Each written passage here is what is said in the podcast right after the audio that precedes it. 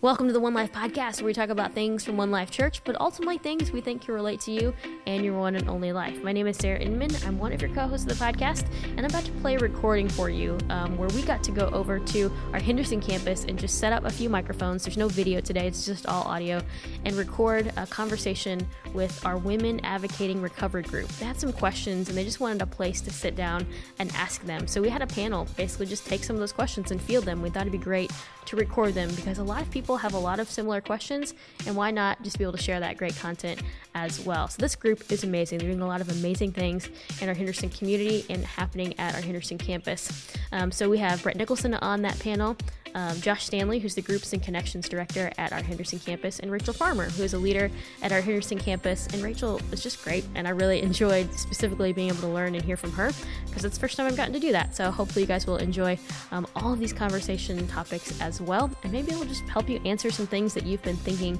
about. Now, one place that you can go right now to be able to um, get connected and have a space to ask questions is Kickstart, which is coming up at every One Life campus pretty soon. You can go to onelifechurch.org slash kickstart, register for a campus close to you, and just be able to sit through that grouping experience and have a space to meet people and ask questions.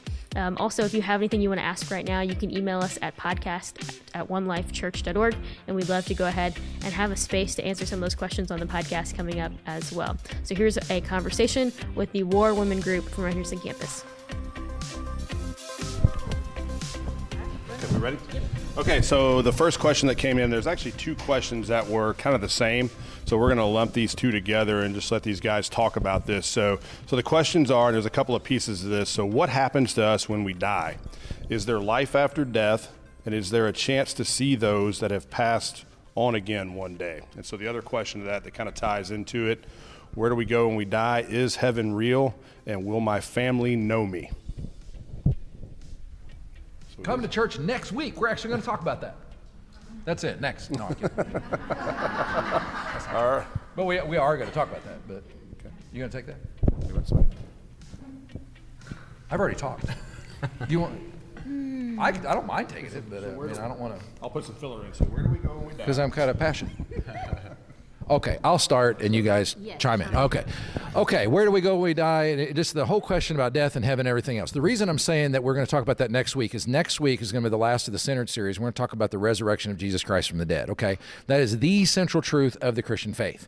Jesus literally physically died and literally physically was in a tomb and came out of the tomb and is alive to this day. That's the most fundamental belief of Christian faith. The beauty of it is it's something that you can investigate historically. There's books right over there where you can look into because because it was a real actual event and there was a real tomb and a guy really did walk out, we can know it in the same way we know th- other things from history, like uh, George Washington crossed the Delaware or, or Abraham Lincoln, uh, you know, delivered the, the Gettysburg Address. You can know it in the same way you know other historical things. Now, the reason that's so important is because think of the implications of that. That means that death, number one, was defeated, and second of all, that it, it he promises, and this is in 1 Corinthians chapter 15. Whoever answered this question, or if you ever wonder about this, my personal opinion is the best chapter in the entire Bible in this entire question is 1 Corinthians chapter 15. It's an entire chapter on Jesus' resurrection, but most of it is about our resurrection. So the short of it is number one, when we die, we believe we have a spirit, okay? You, you have, in spirit, it's not hocus pocus stuff. All it means is non physical reality. There's a part of you that's not made of atoms and molecules. You're made of your intestines and your spleen, and you can talk to Dr. Rachel, Rachel about all those things. You're made up of those things, but that's not you. You're not your, you know, your brain and your stomach. You, there's another you that unifies this, that's spiritual. So the first thing is when you die, your spirit, the Bible says, will go to be with the Lord. And, and this is in Philippians chapter 1. It says that uh, to go and be with the Lord is better by far. So that's the first thing that happens, but that's phase one. What you're waiting for at that point, there's kind of this intermediate period, is your body, your literal physical body will be resurrected from the dead. And that's what First Corinthians talks about. So, uh, in the same way, when you see Jesus in his post resurrection appearances, uh, he says in Luke, uh, at one point, he sits down. Uh, it's one of my favorite passages because he says, um, he says, Do you guys have anything to eat? This is after he's resurrected from the dead. Do you have anything to eat? Which I love that. It, it was the first thing he asked. He didn't do this big, woo thing. He's like, "You any food? I kind of like a Big Mac right now," and and he eats it in front of him. And the reason he does, and he says this, he says, "You'll see that I'm not a ghost." In other words, I'm not only spirit. What's also going to happen to us after we die when the resurrection comes is you're going to get your body back. And some of you are very disappointed in that fact. But, uh, but you will, in theory, get it back the way it was always supposed to be without any kind of death in it, without any of that kind of stuff. And did you guys think, I don't want to do all these, but uh, did you guys think of the, seeing your relatives and all that sort of stuff? Because I can do that one. It's, Um, I think uh, what I would kind of because I kind of these are things that I think about every now and then, but I don't think about all the time. And so um, these questions are really great opportunity for me to like re-examine kind of what I thought about these things and what did I just kind of believe after years of being in church and like where'd that come from. Um, so. Um, in reading some about this question, uh, one of the, one of the people who commented on this said, "There's no place in the Bible that says your memory gets erased." You know, meaning like so we don't really have any reason to think that we won't know people in heaven or that we won't see loved ones because um, the bible just doesn't talk about it like that. In fact it talks about it more like being reunited um, with god's family with your with your family in christ. And so for me it seems very hopeful that we will see people that we know or loved ones. Um, and then i think another thing about like trying to figure out like if if heaven is real um, you know, the book of Revelation is a lot about heaven and it describes a lot of what heaven looks like. And that's really kind of hard for me even to imagine. And so sometimes when I get all caught up in like what heaven's going to be like, I try to think about more like what it will feel like. Um, and so in Revelation, like the same passage that Brett just referenced, it says, um, God's dwelling place is now among the people, and he will dwell with them. They will be his people, and God himself will be with them and be their God. He will wipe every tear from their eyes. There will be no more death or mourning or crying or pain, for the old order of things has passed away. And I think there's definitely times where we all can say that we are ready for the old order to pass away um, and for a new order of God's perfection to be like what we get to live in, um, where um, where we don't mess up and we get to live with God um, in perfect unity. And so um, sometimes I get real, you know, kind of confused on what heaven is like, um, and so it helps remember like who is there in heaven, and that's um, that's getting to be with God. And I think we have every reason to believe that we are we do get to see people that we spent time with before. So I don't have a ton to add to what both Brett and, and Rachel already shared because um, it was all so good. But uh, today we kind of talked about the whole reconciliation thing, and I think that um, if you read in Genesis, we started out with this opportunity to spend like real time with God, like we were with God, and um, and so you know, just kind of to answer the question, what happens with what happens to us when we die? One of the like of the centered series, the Christ centered worldview around that is that we believe that if you know if we have that relationship with Jesus, then we kind of get that reconciliation and we get to go back to that, and so when we die, we get an opportunity to kind of be how it was initially intended to be, and we get to be with God. And, and, you know, like Rachel said, um, it, it's really cool to think about seeing our relatives and things like that again um, as well. And so I think just the whole idea of, of a complete reconciliation and being able to, you know, share share those moments, share that time, be with God, how we were always supposed to be able to, um, is just really exciting and really cool. okay. So, any other questions? Um, you've heard their responses to that. Does anybody have any other questions, kind of in regards to um, heaven? Will we see relatives again? Yeah, go ahead. Um, I'm not sure where it was, but in the Bible somewhere it says heaven, like with the S at the end. So does that mean that there's more than one heaven? There's 12. No, I'm kidding. uh, uh, when it when it says heavens, uh, there there is kind of some thought that the the way the Jewish people looked at it was like they would define heaven as first of all the atmosphere around you is is heaven number one, if you will. There's the outer universe is heaven number two in their mind, and heaven number three because Paul says the third heaven. Uh, he's talking about when we think of heaven, this other dimension where God is very obvious and those kinds of things. So sometimes it may be it may be talking about that, uh, but so you can say it in the plural. But they would they they kind of talked in that way, but we don't typically do that. We've kind of separated out uh, the, the word heaven, if you will. Okay. Is it true, I mean, can they still hear voices that, like, after Well, there's nothing in the Bible one way or the other about that, but there's a very cool book I read where uh, it was written by a philosopher that I respect, and he he tells a great story that that he, the whole thing is about life after death and why you ought to believe in it and logic around it. And he said he tells this story that's documented where a woman died on the operating table and her, her spirit had come out of her body just like the Bible says, and she could hear her family talking, and her brother-in-law was they were all talking about the you know she saw the surgeon come out and say we lost her. I am so sorry and all that. And her brother-in-law said oh my gosh this is going to blow my week. I bet we're going to have the funeral. This and, and, and kind of said something terrible like that. And the woman came back and is mad at him to this day you know and he actually did say that. She so i'm going to go with yes. So if somebody passed away even if you didn't like them just kind of keep your mouth shut for a while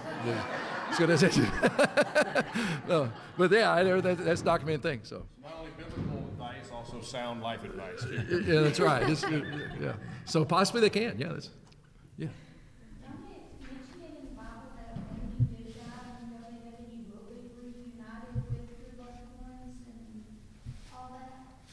It implies it, I would say, but not, it never directly says you will be. Now, I happen to believe we'll recognize people because of the, transfer, uh, the transfiguration of Jesus. It says Moses and Elijah were there, and how'd they know that? It doesn't say Jesus told them that. So, possibly, I think it even goes beyond that. In some way, I'll know because I don't know what Moses or Elijah look like, but possibly when I get there, I'll be able to go, hey, that's Moses and that's Elijah over there. Possibly. We don't know that. But I don't know that it says it directly. It implies it in 1 Thessalonians 5, I think, that when Jesus comes back, he's going to bring with those who have died in him. So we, yeah, I, I have every reason to think that we would. And I don't know why we wouldn't. So. Okay. Any other questions before we move on to a different topic, and we can always come back? Josh, you got something? Mm-mm. Okay.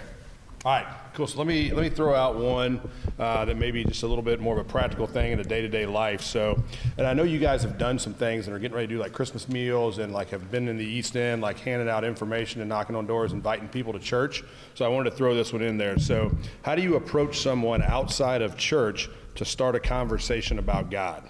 How do you approach someone outside of church to start a conversation about God? What's a good way to do that? You're up, Josh. Oh goodness. Okay.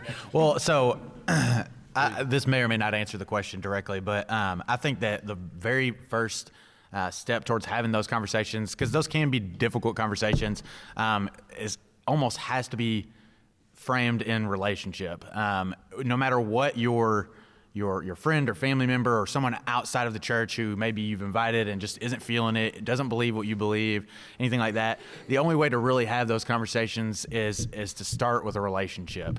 Um, and and the whole series that we've kind of been going through over the last several weeks, centered has has kind of put for me personally, kind of put some really cool um, language around some of those questions because no matter what your friend, loved one, whoever it is believes. Um, they they are going to have answers to those questions. Where did we come from? Who are we? Those questions that we've been talking about. They have answers to those questions. Whether or not they they know what their answer is or can can articulate it clearly, they have answers to those questions. And so, having a relationship gives you opportunities to. Um, just kind of engage that conversation like well where do you think we came from and it you know it, it starts that conversation it starts the, the thought process uh, moving and so when you're you know, having conversations, whether it's in the East End, whether it's out, you know, um, w- with family uh, during the holidays, Thanksgiving's coming up, things like that. Um, just having answers to some of those hard questions that everyone in one way or another is going to navigate um, personally um, is, is an awesome way to, to kind of share what you believe in a way that will eventually make sense, um, you know, based on what they're already asking themselves in their head. And it's a it's also a good idea getting to those things. Always think curiosity. I'm curious about you as a person. I want to know your story. And we said this on the podcast before, but I got I got some training out in New York once where they said. Uh, and they were talking about even debating atheists. And I know you're not necessarily talking about an atheist, but they said always make sure you dig for someone's story before you start debating stuff because you don't know why they are that. The most likely, they said, the typical atheist typically has a tragedy in their past somewhere. And they said, You want to know about that long before, and you want to know their story enough. So just be curious about people. And then on a practical level, sometimes you can say things like, Do you have any church background? Did you grow up in church? What do you think of that? You know, and a lot of people will go, Yeah, I did, and they were hypocrites. And they, you at least get them moving that direction if you ask. You typically in our culture, if you bring up the church subject, they'll start it'll start bending towards God a little bit. Okay, cool. Any follow-up questions on that, about talking to people about faith or God? Okay, cool. So a couple of questions around prayer. So I kind of want to shift gears to that a little bit, just about prayer. So I'm going to read a few of these, and then uh, we'll come back and maybe answer them one at a time. So is there a right or a wrong way to pray? And why does it seem sometimes my life gets crazier the more I pray? And then kind of, uh, kind of another one on that line too. If I don't ask God to forgive me first, is my prayer hindered or does he still hear me and answer? So if I don't ask God to forgive me first, is my prayer still heard? Is there a right, wrong, right or wrong way to pray? And then why does my life seem to get crazier the more I pray?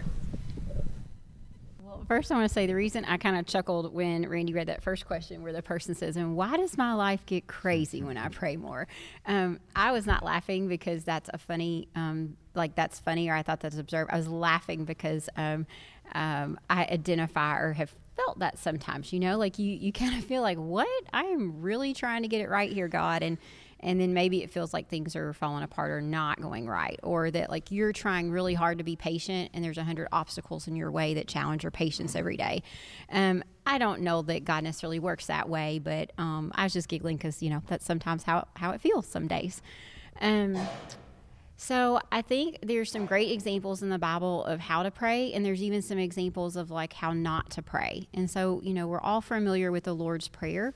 Um, but even, I think it's in Luke where it's a little bit longer that he spends time about that. And even before he says the Lord's Prayer and after, there are things that just kind of pertain to like how we approach God and um, and just more about Jesus' thoughts on prayer. So I'd really encourage you to kind of look at that. Um, one of the times that Jesus talks about prayer is when um, a person who considers himself a pretty good person and a pretty righteous person keep, starts praying. Um, and he basically kind of basically says lord thank goodness i'm not like these other people that you know aren't as good as i am and it's, it's interesting the bible says that he was praying about himself and so like we don't we don't really have to tell god who we are he knows you know he's got all that and so um, sometimes you know i think it's more about um, like just trying to have a conversation with god about where we are um, and uh, the question was one about forgiveness, right? Like if I don't ask for forgiveness first, what happens?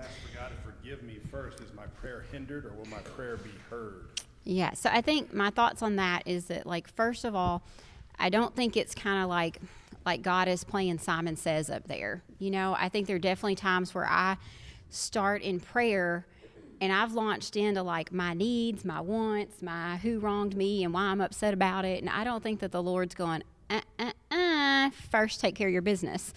Um, so I don't think it's like Simon says, like Simon, Rachel didn't pray for forgiveness first, but you know we want to do things the right way. We want to honor God, and so I think we we try to come up with an order or a way to pray that that helps us kind of check those boxes of what we need to talk to God about. And there's nothing wrong with that, but I don't think we ever need to fear that if um, if we didn't maybe do that first, that God's not hearing us.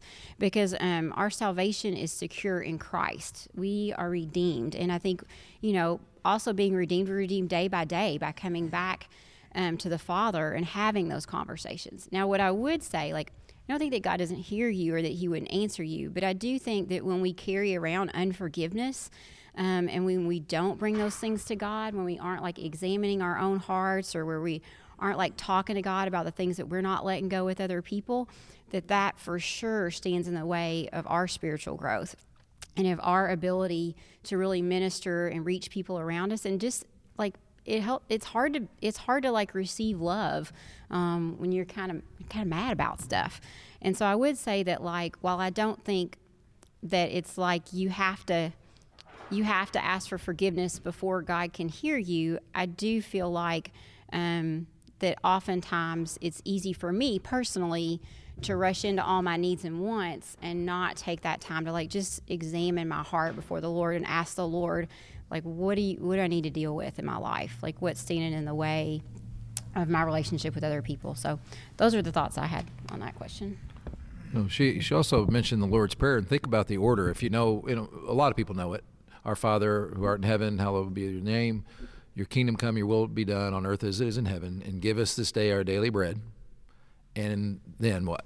Forgive us of our sins. So it's interesting what you know you're asking for your daily bread pre asking for you you get to the forgiveness thing. It leaves it in there and it's funny it's a daily prayer and he just builds that in. Yeah you're going to need to talk about that daily. But it's interesting that he has him uh, has trains us to talk about even daily needs first in, in terms of the order of things going if that makes sense. So anyway.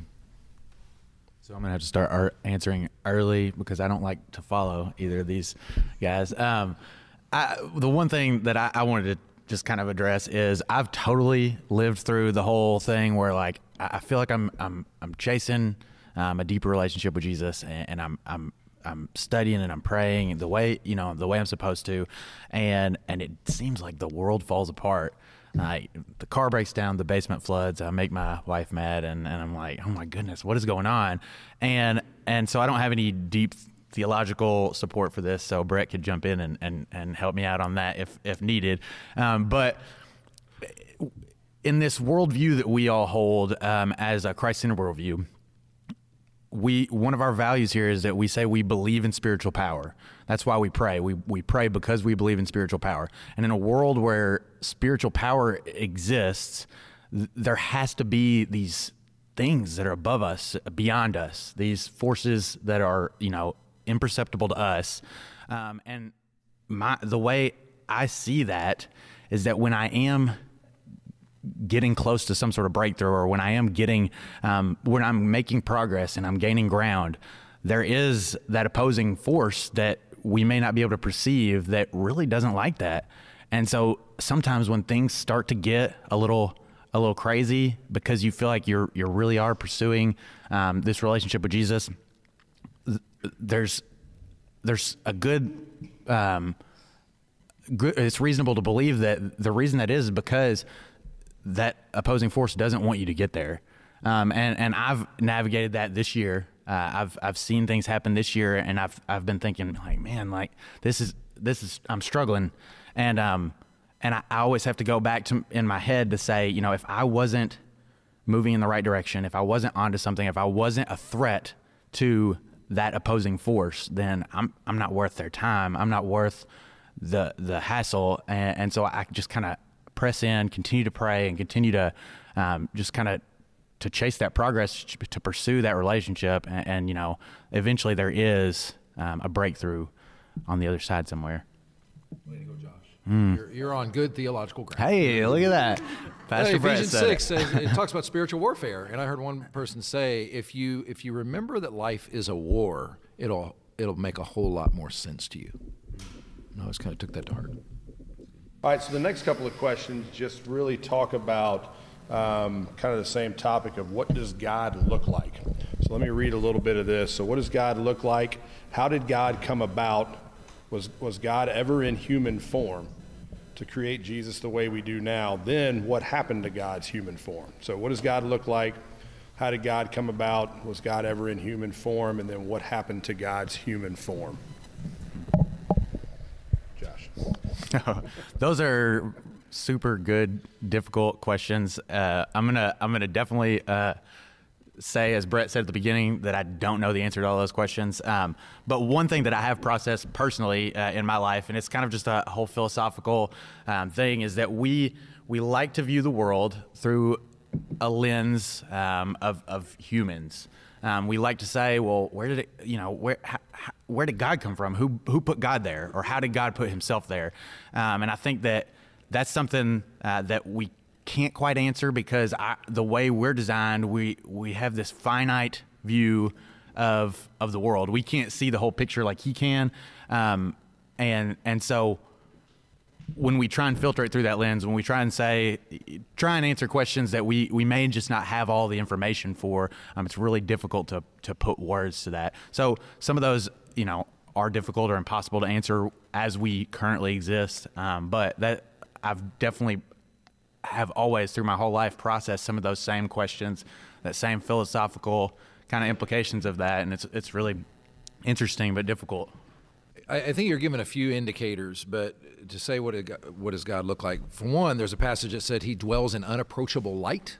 Uh, that's in First Timothy, I think, uh, in an unapproachable light. So w- whenever you when you think about unapproachable light, uh, I like the combination of both those ideas. Like first of all, it's tremendously bright light, but if it's unapproachable, then it's so bright and so burning that you can't get there. So that's the first glimpse of what he looks like. And there's also you'll see things about visions of God that I, I think they're kind of metaphorical in the, in the Old Testament, but they'll have things like that. Isaiah said, "I saw the Lord high and lifted up." Well, I don't think that man he, he saw him like he was on top of the you know Empire State Building or something like that. He meant something about his view of him automatically meant that his authority was just overwhelming. And then the other answer is I always just go with Jesus because we saw today, if you're in church, we said the, the book, uh, the passage in Colossians says, all his fullness dwells in him. So, whatever words, and Jesus said, if you've seen me, you've seen the Father. Uh, now, the only problem is we don't know what Jesus looked like either. We all have a feeling that he had long hair and a beard and all that sort of thing. It's probably not true. Like he looked like one of the Doobie Brothers or something, but uh, he, he was walking around as a man. So, we at least know that much that he has allowed himself to be seen face to face and as a person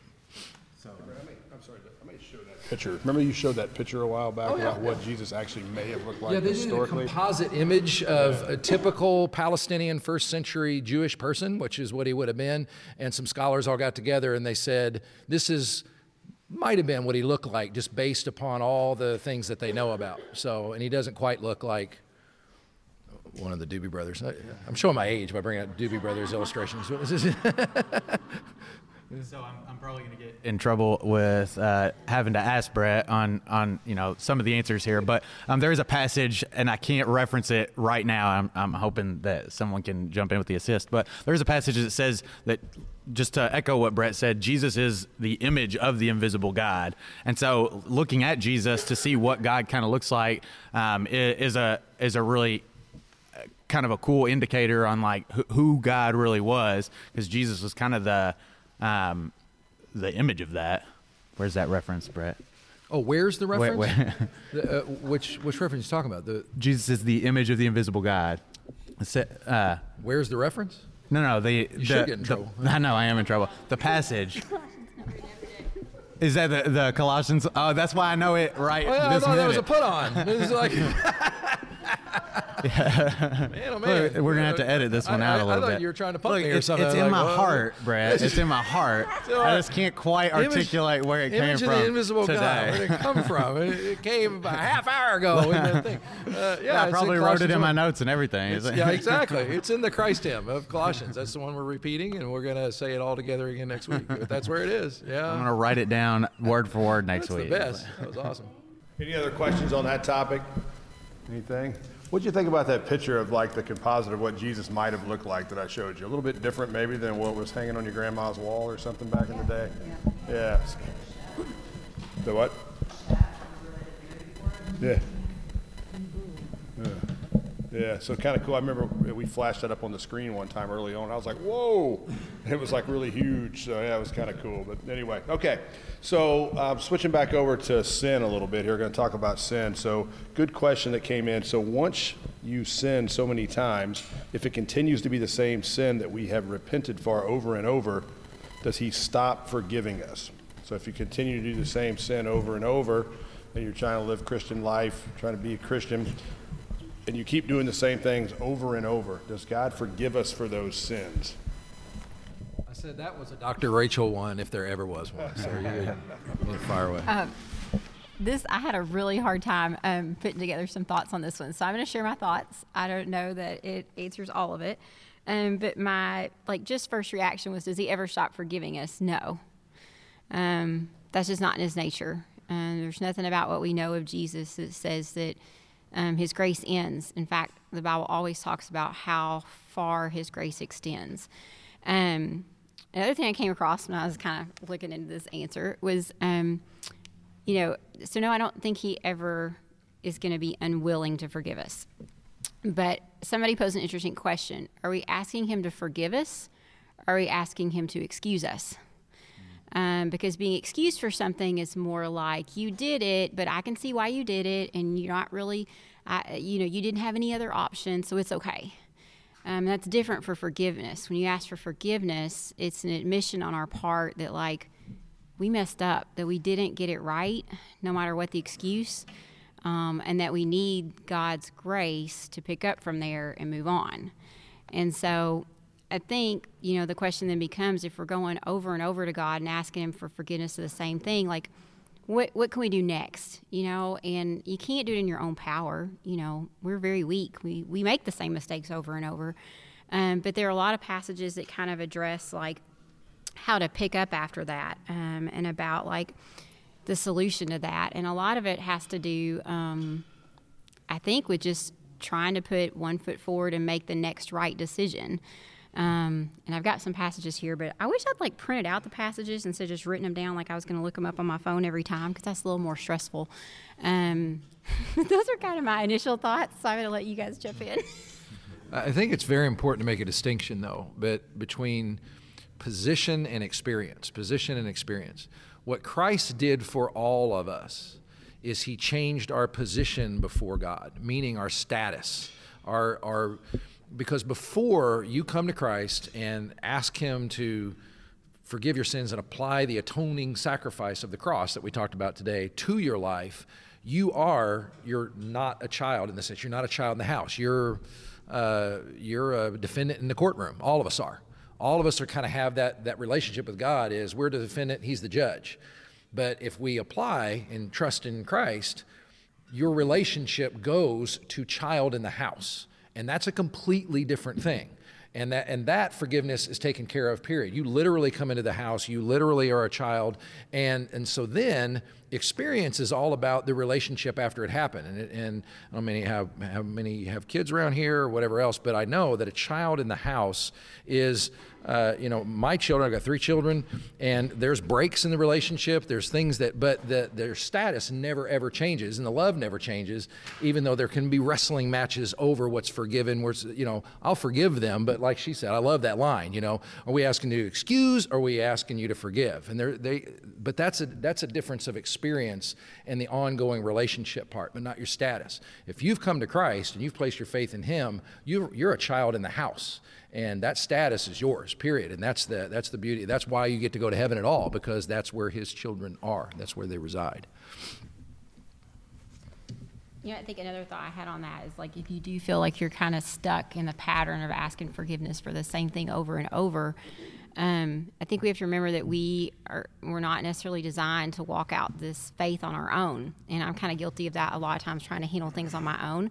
But if you find yourself in a spot where you keep doing the same thing over and over, sometimes it's good just to reach out to another person so that they know where you are on that, so that you can be lifted up in prayer, so that you can be encouraged, so that another person can share scripture with you, so that you have some resources. Um, because the Lord uh, did not did not want for you to be stuck in the same sin. He redeemed you, and He has a life for you. And um, this this passage, we don't have to read all of it now, but it's in Ephesians 1, and it's verses 17 through 23. And it talks about how, um, like, God offers us the same power to live um, that He gave Christ when He raised Him from the dead. And that's a power that we have um, to walk in daily and to live in. And, and I don't understand all that, and I definitely don't get it right most days.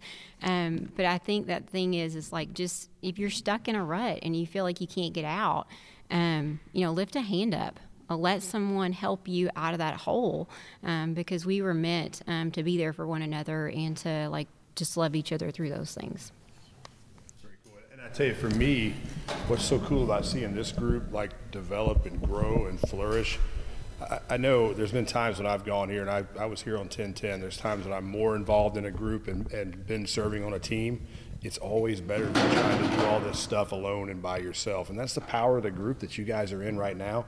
If you're having a bad day, talk to somebody. I mean, there's conversations that can be had and that are going on all the time, and this thing wasn't made to be done alone. So what Rachel's saying about finding somebody to lean on and talk to, very important, and that's why this group's so cool, or one of the reasons it's so cool. Any other questions about that before we move on? We have a follow-up or anything? You guys are kind of quiet today. Okay, cool. We'll move on. So, next couple of questions. Um, it's about why bad things happen to good people. Okay, so there's a couple of questions. So I'll just read a little bit of this. So, um, how can we have all the faith and trust in God when we can't see Him, and yet we call Him God? And if He's real, then why did He let us do things that could hurt ourselves? Um, another part of that is why do all the bad? Why does all the bad actually happen in the world? Physical, mental, emotional abuse. There's so much pain and torture in the world. So why does all that happen?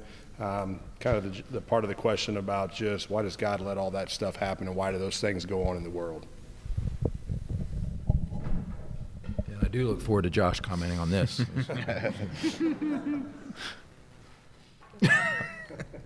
I'm a I'm a be the co-pilot on this one. I'm gonna let you jump in and lead this one.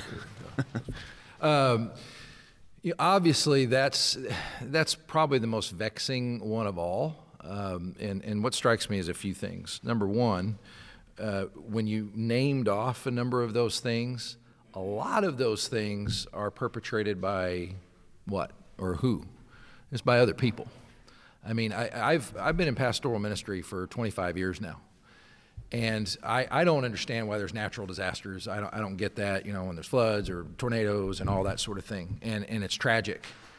But what people have told me in my office about what other people have done to them pales in comparison to any natural disasters that we can't explain. Uh, and so, and the explanation of that in the Bible is that we all, all of us, have sin that courses through our veins. We don't treat people like we should, and we do hurt people. We hurt them intentionally, we hurt them unintentionally, and that's present in the world. The Bible's very clear about that, that God set it up to be this ideal, and then He gave us choices that we could make and allowed us to go ahead and make those choices and we went down roads that we shouldn't have gone. And about the time we think well those parents all the way back there did it well we all do it. Uh, you ever done anything that you knew for a fact you weren't supposed to do? I mean uh, i mean we all have done that before. We, we saw this is the right way to go i'm going to go over there. Uh, and so and when we do that what happens? It's like this domino effect that damages people all around us and and that's that's where most of the pain comes from if we're being really really honest. And that doesn't get god off the hook in some ways in our minds but I think we need to kind of take that a little bit more seriously. Our participation in the evil of the world is nothing to, uh, you know, take lightly. And but that's the beauty of Christ's sacrifice. That's that's what I love about it is that even though we have done these damaging things to people, Christ died for us to you know to bring justice and also to bring life and forgiveness. So I think that's that's the root of it for me because God said it broke the whole system, and we're all experiencing the, the kind of the domino effect in every direction of people people's errors, and that includes our own and our weaknesses.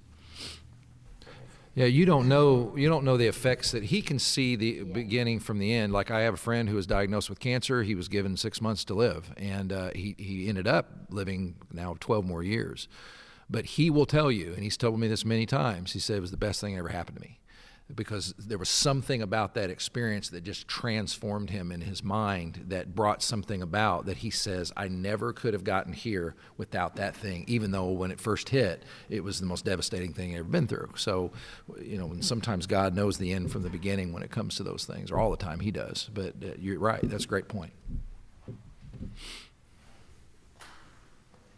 Any other questions on that topic? Bad things happen to people sometimes. Thank you for sharing that too. Was good. Okay, I've got one last question, and then we'll kind of open it up at the end just to see if there's any other questions. So, um, last question is why doesn't God just reveal himself to us? So, kind of talking about just reveal himself, prove all this stuff's true. Why didn't he just reveal himself? I was really excited about this question, um, actually. Um, so I think, you know, I don't want to dismiss the intent of the question because I think probably the question was asked in such a way like, why can't we just sit and talk with God? Why can't we see Him, touch Him, have those kind of encounters? Um, and, and I don't know the answer to that. I know some people have had encounters like that, and that happens in the Bible, um, but it may not happen to most of us that way while we're on earth. Um, so for me, um, I get really excited about the other ways that I would say God reveals Himself or His nature. And so, um, there are kind of three things that I think about. I think about like he just physically reveals himself in nature. Like if you think about the fact that God designed all the things that he designed, then um, you know sometimes they show videos and pictures of all the things God has made, and if you have if you have time and the right space and place, you can often appreciate that and realize that He is an amazingly creative God who designed things for you to enjoy, um, things for you to smell and see and taste and touch, and that is um, that is sharing part of what He loves and His. Um, his desire to create things for us um, that we can enjoy. And so I think we see God um, in the created world. Um, I think that we also, um, He sent us Jesus because he knew um, that we needed to be able to see and understand who he was in a very real way. And even though I haven't met Jesus physically, like I didn't live back then, God was kind enough that he left his word. And so his word is him revealing himself to me. Those stories about everything he did from the beginning to the end is a story of how God loves his people. And so for me, um, I do really, I do, I'm, I'm like kind of hokey and cheesy. I really do like love the word um, because I feel like um, I learn more about who God is through that than a lot of other things. And that's not true for every believer. Lots of us find inspiration and closeness to God in lots of ways. But for me, His word is part of Him revealing Himself to me. There's just so much in it. Um, and even though I'm 42 and I've really like been in my word and reading the Bible since I was young, like third or fourth grader, I can remember kind of seeking out some of the stuff. And don't get me wrong, I'm not like saying I'm pouring like hours of time into this every day, but I'm just saying the Lord put something in my heart to like His Word um, from when I was um, young. Um, sorry, my husband and my son are making hand signals over there that's like terribly distracting. Oh, I'm 43. I may have said my eh, my name wrong. I'm 43. But anyway, I still feel like after years of reading my Bible, there is still so much more. Um, and some of it's stuff I don't understand. Um, and but I don't let that discourage me. I just look at it as opportunities that the more that I read it or the older I get, perhaps God will help me see it differently um, and that He continues to reveal Himself to me through that. So I like that question. That's, that's a good one. And you handled it.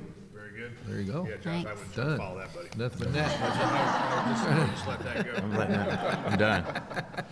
All right. Well said. Cool. Okay, we're going to open it up um, just to some other questions uh, while you've got these guys here.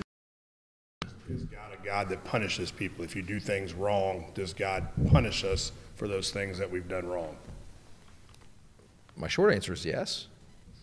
And, and for the reason we were talking about today, we all have a sense of justice. Like any show you watch, you know, we, we, we played the, you know, uh, the scene from The Lion King at the beginning. And Scar is built up to be this evil character throughout the whole thing, right? Well, what if nothing happened to him at all, and it was just kind of a, and he could go on being evil. He could go on, but well, all of us know that's a, that's that's a break. That's what's wrong. But the beauty of it is, and that's a, the beauty of Christ coming, is just that. Yeah, how do you uphold justice and punish a scar, but at the same time offer forgiveness? That's what the cross is. That's why I believe it so deeply because it has both going on at the same time. He, he in effect, he punished himself so you wouldn't have to be. And so, but we all know whenever wrong things happen, and you see things in the news every day that you think, man, somebody's paid for that. That's wrong. I mean, there's the, the sex trafficking that's going on uh, in Thailand and places like that.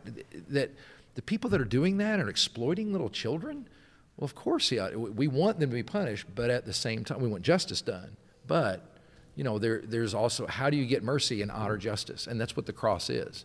So I say yes, but I always would point to the cross itself, and so you don't have to be punished if you trust and have faith in Him. So. Um, so I think that's right. the question is: um, Are we? Do we experience the wrath of God now, like because of the things that we have done, um, because of our sins? Do we experience the wrath of God? Um, is that kind of a good paraphrase? Okay. Um, I think I would start with like, I think we experience the consequences of sin, and that is different than punishment from God. And so I think there are things that we do that things play out in such a way that it's it's a natural consequence of that. Um, I'm trying to think of an example, but Um, and I have two kids, so I should have like a wealth of examples here. Um, a really, really simple one would be like if I give JP a really nice toy and he breaks it, he's lost it and he doesn't have the toy, he doesn't get to play with it anymore, and that's gone. I can forgive him for breaking it, but that doesn't undo what he did. I can't necessarily put it back together. Um, so I think sometimes we experience consequences of our actions that are just kind of the result of decisions that we made. But the grace in that, I think, is that God says, I forgive you. Um, and I will walk with you through whatever those consequences are. And sometimes I think He does rescue us from those consequences. There's no doubt that sometimes there is a reprieve. There is, um, there, you know, we we are kind of we we get out of whatever it was that should have been the natural consequence. Um, but sometimes I think we just have to live out the consequences of what happened. Um, and some of that has to do with the fact that like we we can we can be repentant in our heart and we can control um, our reaction to the situation. But if we hurt another person, we can't necessarily control their response to the situation. And so sometimes those broken relationships, we may be in a place where we're ready to redeem that, but maybe the other person isn't. And so there are a lot of things like that that are really hard. Um, but I don't necessarily view them as God's punishment, but more just the fact that we live in a fallen world. We make decisions that aren't within God's will, and there's a fallout because of that sometimes. But we're not alone in it, and it's not a hopeless situation. Um, and often we can't see the solution to the situation, but God has a solution in mind, and it may be a long time before we can look back and see how that played out so that things work together for the good. Um, and there's scripture about that, but it, that's not always what we're able to see in the moment. I don't know if that answers a lot, but maybe it's a springboard for someone You know, else to kind what, of what strikes me too is it goes back to the difference between position and experience. Your position when you come in Christ is is changed from someone who is outside of being a child of God to inside. You are now in the house. But what changes when with a child? Uh, and, and the Bible says that you are delivered from the wrath of God. You you don't undergo His wrath, that justice, that outpouring of wrath that was done for Christ, uh, uh, where Christ stood in your place. Well, now you're in a relationship. But it does say in Hebrews that he disciplines us like a, a, good father, and and everyone undergoes discipline. Every child does. You know, if you if you have children, you, you there's there's this discipline thing that happens, and there's a big difference. I heard someone say that uh, wrath looks backwards. Discipline looks forward. The, the reason you discipline your children is kind of, okay, we're going to go through discipline now so that your future will be better and that and that's the difference between in the relationship you currently have. That's why everything comes back to the cross. Everything comes back to your relationship with christ. Does that make sense? Uh, or maybe not or so okay good. All right so i have a question. So you were baptized here in june right? You were baptized in june. Can you guys really hear everybody yelling when you come up out of the water all right, cool. Just, I was just checking to make sure that you could hear that. So, I would encourage you guys, we're because we're doing we're doing baptism on December eighth. Please be here for that. I mean, really, we want everybody to be screaming and yelling. And I think some of the some girls in your group have been through baptism class already. So I would encourage you all to make sure that you're here that day and make sure we're as loud as possible and we're cheering them on because I think it does make a difference when you come up out of there and you've just been baptized. No, labeling one thing punishment versus another thing. I, I, I believe children are lost for any number of reasons. Uh, one, because we live in a fallen world. One, uh, and it, I don't think, and there's nothing in the scriptures that would point us to help us understand the difference. All I know is that if you've come to Christ, you're now a child, and that his that delivers you from his wrath, which is that that anger against uh, sin that we all have. We all experience that, like Scar experienced from uh, what's the last? Uh, but the Simba. That's yeah. So so that's the punishment of evil. But now that you've been removed from that, you're his child, and he's going to walk you through discipline stuff. But I can't say that if you lost a child, that's God disciplining you. I don't. We're not given permission to even say what what is what is discipline versus. I think children are lost in the book of Job. Children are lost because of Satan himself, and we live in a fallen world. There's all those kinds of things. So we need to be careful that we don't label things one way or the other. You, as a child, though, you are loved, and therefore, even negative things are ultimately for his good, in the same way they are for my kids. I've never once punished them in the sense of rejection. I always punish them in the sense of helping their future and helping them actually draw close to me and draw close to their, uh, their better future. Didn't you say the punishment was cross? Yes. Yeah. When it comes to wrath and justice and all that, absolutely, yeah. But it does say He disciplines us for our good, and uh, yeah, that's. Yeah. Uh, well, the question was, what if you, what if you, you ask for forgiveness, but what if you can't forgive yourself? No, forgive someone else. Okay. Um, for me, the very fact that you're trying so hard is an indication that you have. I've learned that forgiveness is a process. It really is. I mean, I, I can go through the action of it, but and if I feel like, and, and a lot of it's just my emotion. It- it- you know, if, if you've gone through the process of forgiving someone and you kind of have the emotion that maybe you haven't forgiven them, well, I mean, you have, but you're also in the process, in my mind. Uh, so you've probably forgiven that person a lot more than you think you have, or you wouldn't worry about it.